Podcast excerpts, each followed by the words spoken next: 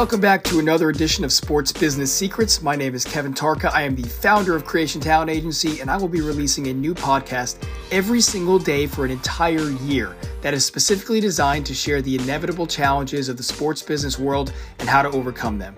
I'm inviting you to join me in real time on my personal journey of representing professional basketball players, traveling the world, and continuously finding ways to battle through the adversity in this competitive industry. The goal is to share as many secrets as I can to help you along your own path to success.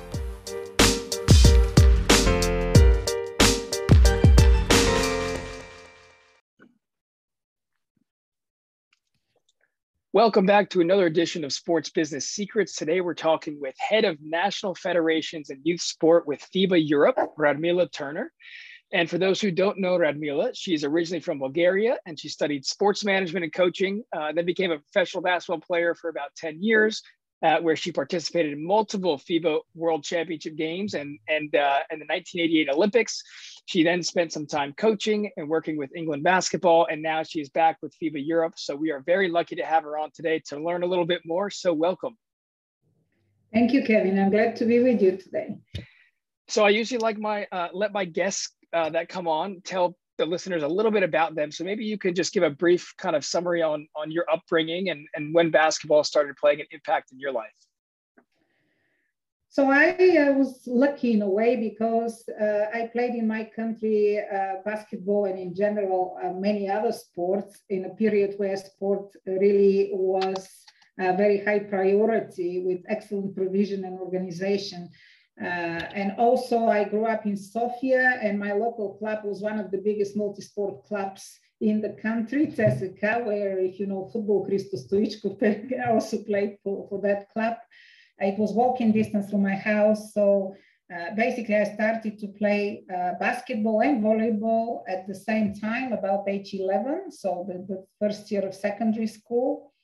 Uh, and I was, again, I had excellent coaches uh, in both sports, but then at some point I decided on basketball. It was a little bit more dynamic and uh, kind of suited my personality better. And then I progressed through the ranks pretty fast because we're a small nation and kids uh, with similar physicality like me were not uh, uh, all that many. I was skinny and very tall for my age and moved pretty well. So I progressed fast. In uh, the following three, four years, I started to play not just for my club in the older categories, but also uh, started to travel internationally a lot and was involved with the national team from a very young age, 13, 14. Uh, so I played at all age groups, European championships uh, from the under 16 level and up. And uh, by the age of 18, I was already with the winners national team. Uh, and this helped me a lot because the coach at the time, uh, he, he was very successful. He had two Olympic medals uh, with the national team, he really supported the youth talent a lot. So he invested a lot in players like myself and some of the teammates who were similar age and used our generation to, if you like, modernize the national team. So we, we got uh, a lot of court time when still in this tender age, uh, 17, 18, 19. Uh, we won uh, uh, various medals from European Championships, and also we played a lot of minutes in World Championships. I was only 19, and I played huge minutes in Brazil in the World Championships at the time, where we finished sixth.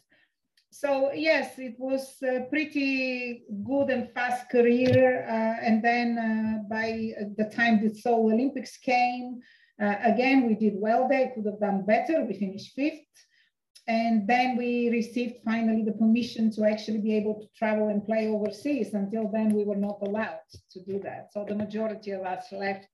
And that's when I moved to UK. I got married and then I also worked in Greece and in many other places since. But my playing days, I just decided to stop at that point uh, because clearly with the family it was more difficult. And I just played for fun basically. But professionally, right. I kind of slowed down a little. That's great, and and and again, you know, I, I appreciate you going over your entire play, playing career. Obviously, you had a, a great level of success, and I don't want to just um, skip over that. But as you transitioned towards the end of your career, I think obviously it was kind of a door opening for what you're doing now, right? So, so you're obviously working for FIBA Europe now. Can you explain to the listeners a little bit what your role is now? Yeah, so I have uh, multiple responsibilities. Uh, it's mainly focused on development of various programs and projects. So my number one priority is working with the national federations. And this is across the board from working with them on their structures, on their programs and projects, uh, then, of course, uh, focus on youth development. As you know, we do a lot for youth in Europe with the multiple European championships every summer. So we try to help them to build the proper structures and develop talent. We do focus on uh, also the challenges related to youth talent, uh, specifically to migration to different places, quality of that, etc. I also manage the medical care and anti-doping, and this is very much exactly coming from a player point of view and also from a person who managed national teams in the English and other federations previously, I uh, kind of took this out of our events and competitions team because duty of care for the players is hugely important, especially if we want them to come from a club to a national team program, we have to guarantee uh, excellent conditions and care. So this is where I focused a lot of attention in the last 10 years of building really proper structures. And now we are in COVID situation, this, this does become even more important. So yes, overall, it's really a national federations development and a lot of programs related to education as well and yeah. Uh, taking care of the players programs. Yeah, yeah we're, we're going to dive into education here soon, but you mentioned the challenges re- uh, like related to uh, to youth development. So what are some of the challenges that, that you've seen that different um, fed, either federations have or just youth players all across of Europe? What are some of those challenges that, that kids so face? So I will kind of separate this in two in two parts. One is what are the challenges for for the federations, and the other what are the challenges for if you like the young players and even the parents and etc. So from federation standpoint, there are a lot of challenges. The first one is who is actually responsible for the players' development. Uh, very, from the federation standpoint, you really would like to have a great system and then to have excellent people working in that system to have good provision across the board. But of course, the federations do not dictate uh, this at national level. Uh, quite often in basketball, especially, we rely on access to facilities. We rely in uh, quality of coaching at certain areas. And of course, geographically, this is not always easy uh, to do. And then you, again, it's also economic issues. In some cases, can kids, uh, young players get to a venue where they can access excellent coaching, etc. Safety issues, data protection issues, there are many, many others. And of course, do they have to sacrifice school in order to uh, give to give more time to basketball, especially if they have travel time and all the rest of it. So there are a lot of those, and of course, finances are important here as well. Uh, you know, but facilities are hugely important in the quality of coaching. Then when you look on the other side from the player's point of view, uh, and of course their families again, is uh, what is the best for my child? Most parents, including mine, would always tell me sport is only up for, for some years, play it, enjoy it, but you need education, you need training, you need to know what your profession will be, you need security. Uh, so, you know, in a way, who actually uh, helps them to choose the right thing uh, because especially in this uh, day and age there are too many different uh, people that are trying to give the best advice. Uh, many of them are really positive but there are quite a lot that are not so positive especially around the talented young players. Uh, so this is where it's really tricky to, to balance this all. And this is where the importance of being aware, knowing where to find the right information, who can best advise you, to have the mutual respect also to the people that discover you and put you in a good program. So when you move to, uh, for example, a top level club, you don't forget where you started from.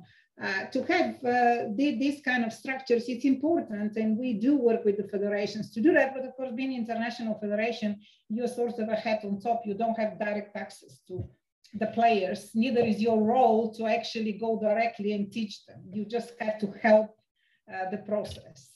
Yeah, I mean that was a fantastic answer, and obviously for those who are listening that don't understand, it's it's a challenging time for for basketball everywhere, especially European basketball, because there's just there's so many different uh, issues that you know go on in each country. It's hard to manage it, and and that's the same thing that happens here in the states too. To your second part is you know you have talented young athletes who a don't necessarily understand that basketball is not everything. It's a big part of it, but it's not everything. And B, you have many different people pulling their arms in different directions. So, you know, how do you really uh, stabilize a solid crew around them is the big challenge. And so it, it, seems like it's a great transition into the timeout program because that's kind mm-hmm. of part of what that does on the education part. So can you tell, can you tell, uh, tell me about the timeout program, what it is, what the purpose is, and, and why it was started? So basically, a few years ago, uh, we were looking to start a project uh, with Erasmus Plus, uh, mainly focused on education. Uh, and we, we brainstormed thinking what exactly should we target with that. Of course, when you, when you go for programs like this, you have to jump through certain hoops. You do not have the complete freedom uh, to choose any topic you like. But because we were already exploring ideas as what to do on, uh, for, for the players that are already towards the end of their career that have contributed years to their national teams. Uh, and clearly, even uh, when, for example, half of them had some education, even university degree in, in some cases, this is already semi-redundant because it happened 10, 15 years ago. So, you know, by the time they, they come into their mid-30s, finishing their career, they're already 10 years behind uh, some of their university colleagues who already kind of developed in that career. So we started to brainstorm in that. And at the end, we decided with the support of our Secretary General to go forward uh, with the program uh, which focus on dual career for, for basketball players, for elite basketball players who are towards the end of their career and looking for help to transition, so to build skills, etc.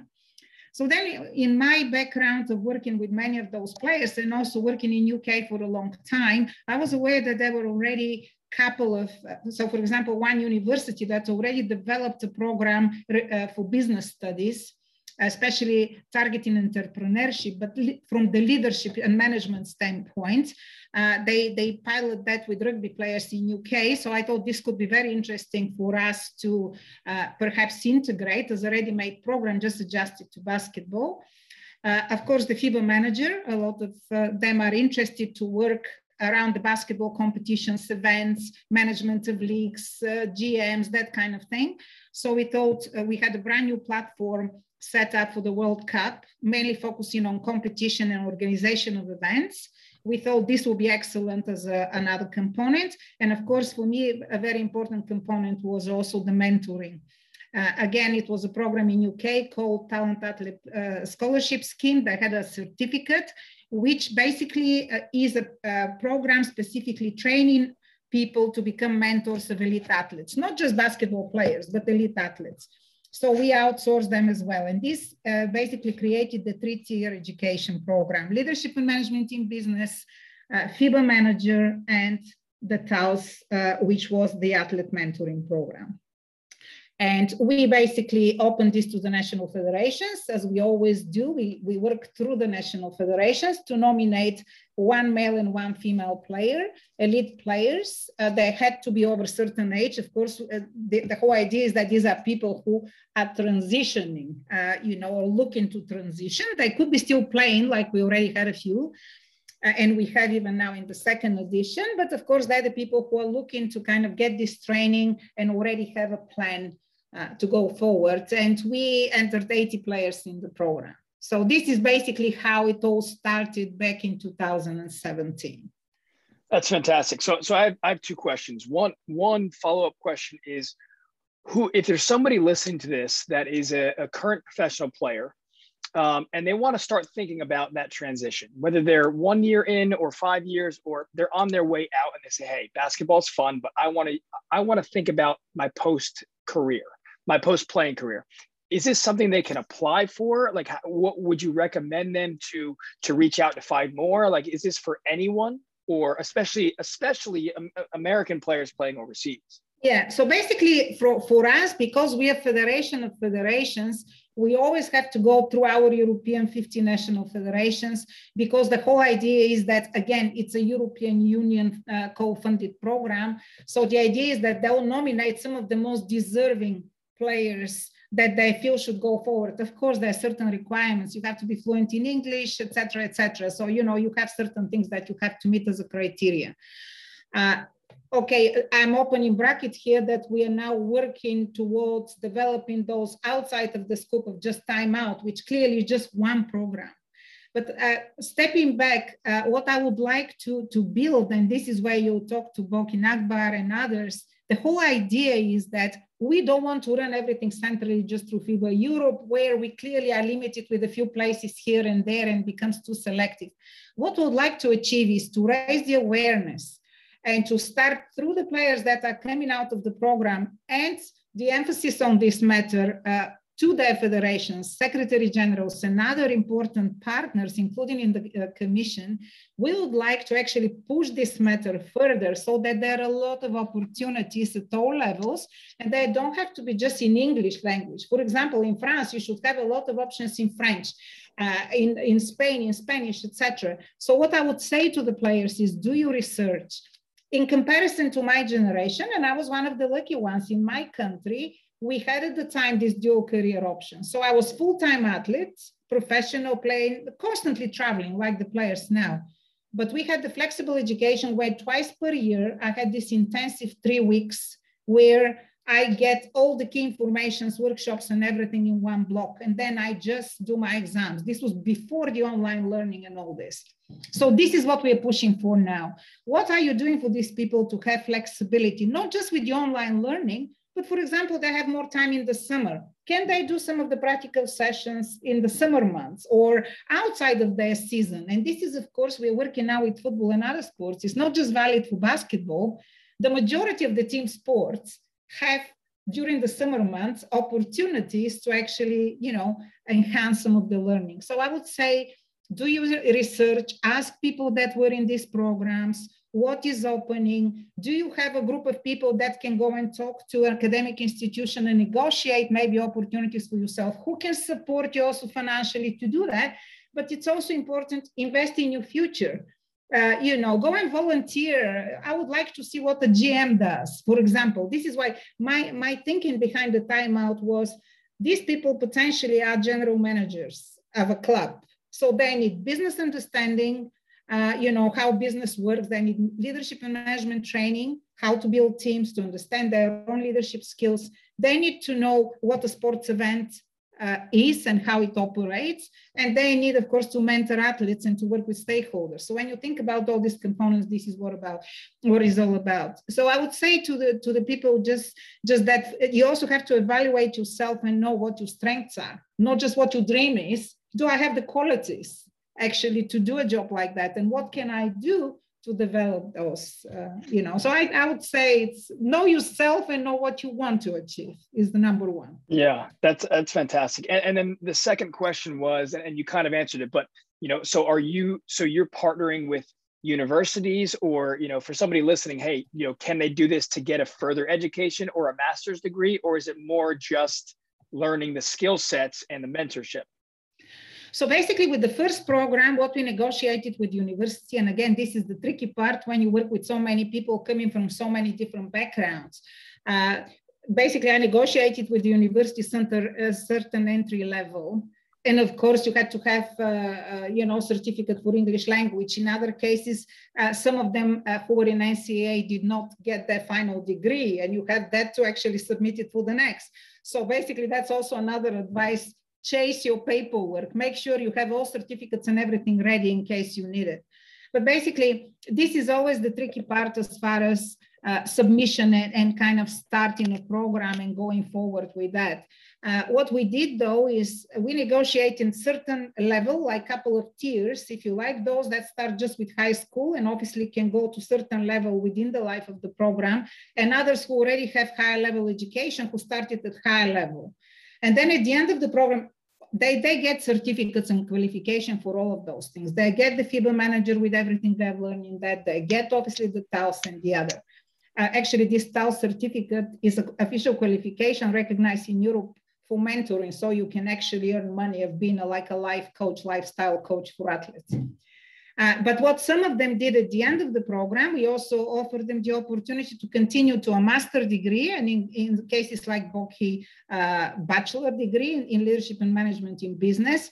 And they uh, funded themselves this last year and they actually uh, took the extra step. So they just continue beyond the life of the project. So there are options out there. And in, in some cases, we had two French students who actually went to the business school of Paris and they just told them, okay, you just need to do in addition to that couple of more courses and you get the master here. So, you know, there are alternatives uh, to that. Yeah, that no, that's great. That's great. And and and uh, you know, I think you you went really in depth about what the program is about. But I guess you can give people maybe a sneak peek on from your experience as well, though.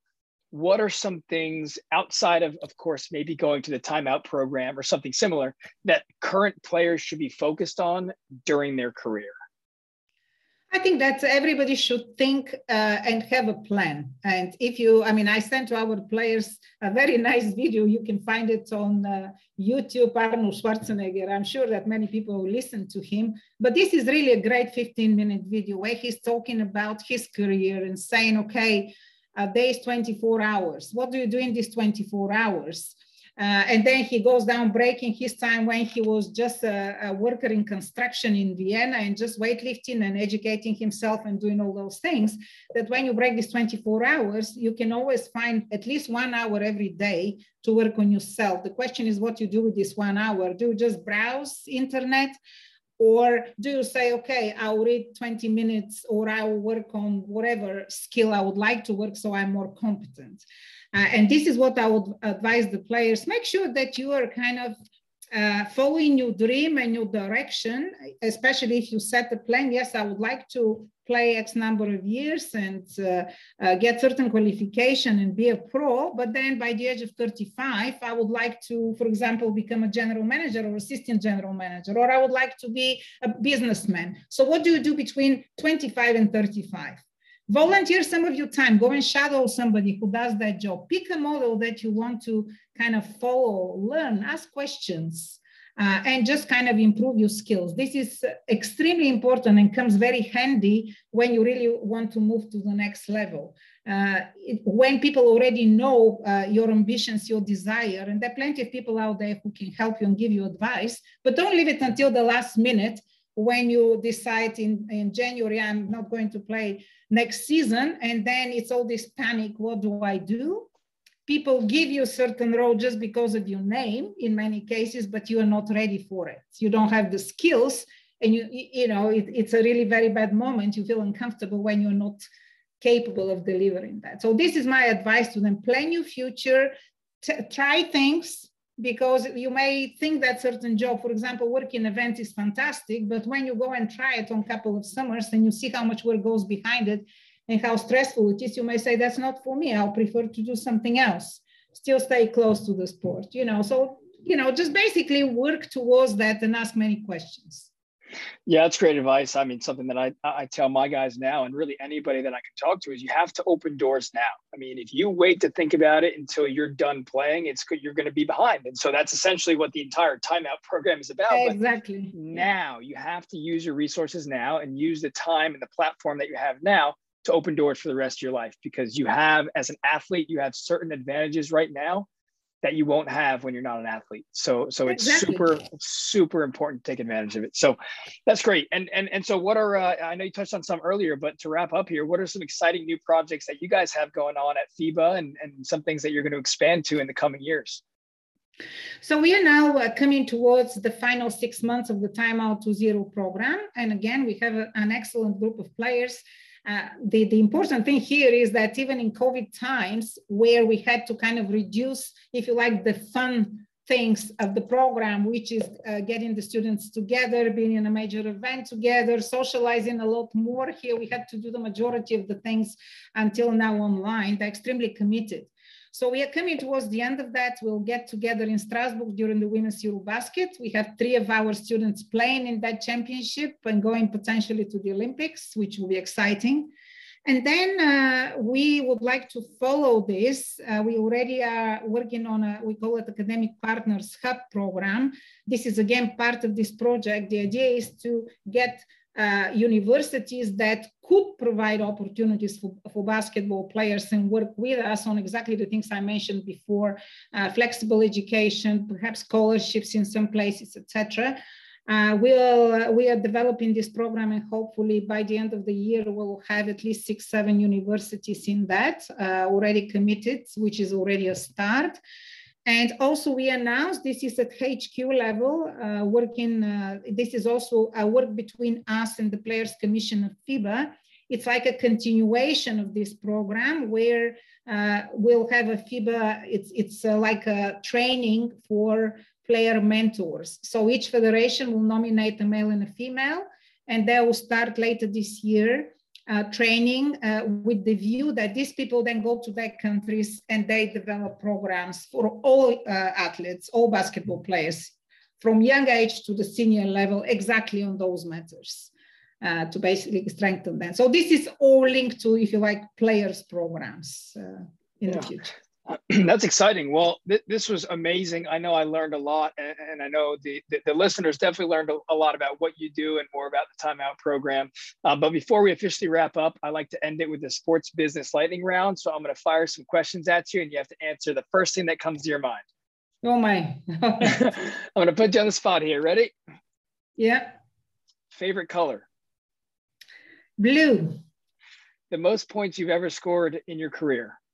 39. Pizza or pasta? Pizza. MJ or LeBron? MJ, every time. One of the coolest cities that you've ever been to in the world? Gosh, I've been to so many, but I love Sydney. Mm, that's a good one. What is something that you're really bad at? I'm bad at singing. Me Very too. bad at singing. Me too. What is one of your biggest strengths? I guess my social skills. I'm friendly and open to people. Who are three people that have helped you tremendously in your life? Clearly, my family. Uh, then I would say my first coach, extremely important. And also, I guess my best friends. These three are crucially important, yes. Good what was your first ever job? Well, I volunteered a lot, so that's a positive thing. But my first ever job was lecturer at university in coaching science. nice. If you could have a superpower, what would it be? Well, uh, I don't want to sound like everybody for the world peace, but I surely would like people to feel free and move around and not be afraid of neither war nor virus. So that I would like, perhaps health and freedom are the most, the most precious thing is freedom. I love that one. That's a great answer. If you could trade jobs with any single person in the world in any industry just for one week to live like them, who would that be? Now that's a tricky one. Uh, let me think. It, I guess it depends of the mood. Sometimes when I'm on a roll and I want to deliver a lot of things, I would like to be like uh, Bill Gates and do a lot of good. So in a way, you would like to be financially relaxed so you can go and mm. give and develop things that you would like I think is that sometimes, of course, you say, why can't I sing like that person? Or why, why can't I dunk like LeBron or whatever? but I guess in most cases, yes, to have the freedom, probably the ability to go and be free and just do positive things as you as you feel. So that's yeah, probably Bill Gates, I would say. Maybe not yeah, not at this moment, but fair enough, fair enough. But yeah, that's a good one too. I, I, I wish that I could dunk like LeBron a lot of times in my life. Um, yeah. and and uh, last one here. If you could turn back time and talk to 18 year old Radmila, what would you tell her? I would just say be less emotional and just take every day as it comes, but keep your direction and your ambitions and your goals the same way. I think sometimes if you're overly emotional, uh, this could actually impede your progress. Uh, so you have to really just keep that intact.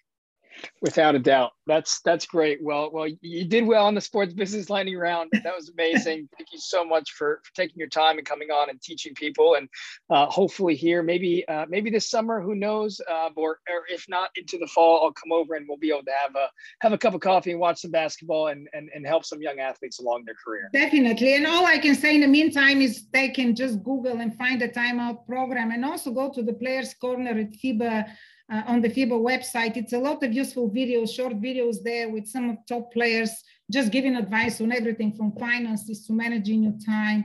Just just uh, listen to it and learn. Definitely, I'll share those. I'll I'll share those links as well. Thanks again. Take care. All the best. Bye bye.